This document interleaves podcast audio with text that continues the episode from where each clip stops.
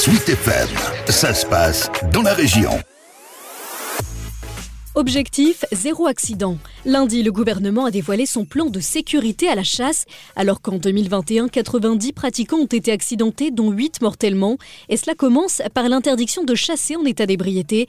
Pour Christophe de Ballor, président de la Fédération de chasse de l'Orne, la question de l'alcool est un non-sujet. Les accidents euh, liés à l'alcool, j'en ai jamais entendu parler, mais on a pensé que c'était bon de le faire. Je voudrais simplement savoir comment l'État va pouvoir contrôler tout ça, mais euh, en soi, ça ne me pose aucun souci. Réponse de la secrétaire d'État à l'écologie, Bérangère Couillard, chargée de dévoiler les mesures du plan. On va créer une contravention qui va euh, être à 135 euros d'amende. Donc il ne sera plus possible de pratiquer la chasse dans un état d'ébriété 0,5 comme pour la conduite. Pour les contrôles, ce seront euh, donc les agents de l'OFB, également les forces de sécurité habilitées, c'est-à-dire police et gendarmerie. J'ai bon espoir que le débat parlementaire avance vite et qu'on puisse avoir ce délit avant l'été. Donc ce sera euh, effectif dès que la loi sera Malgré les demandes de plusieurs ONG et associations, il n'y aura pas d'interdiction de la pratique de la chasse le dimanche. Bérangère Couillard. Le dimanche n'est pas plus accidentogène que les autres jours. Et pourtant, il y a une présence plus forte parce que les chasseurs sont plus nombreux. C'est le jeudi qui est le plus accidentogène. Il y a également eu le test d'une journée sans chasse entre 2000 et 2003. Il s'est avéré que l'accidentologie a augmenté sur cette période. On est passé en 2000 de 186 accidents à 203 accidents en 2003.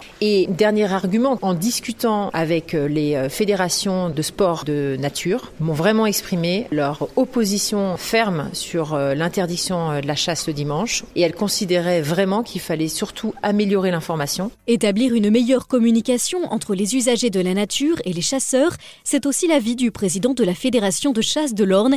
Il a, durant la consultation gouvernementale, proposé la création d'une application pour déclarer les zones de chasse. Christophe de Ballor. Je teste actuellement une de ces applications qui fonctionne très bien c'est aux chasseurs de s'identifier avec ces dates. Voilà, c'est une start-up euh, nationale qui a créé cette application. Je ne sais pas si c'est celle-là qui va se généraliser ou si on aura d'autres ou si on aura euh, le choix. Euh, je peux vous dire que ça fonctionne très bien. L'État veut que les organisateurs de chasse collective soient obligés de déclarer leur activité sur une application.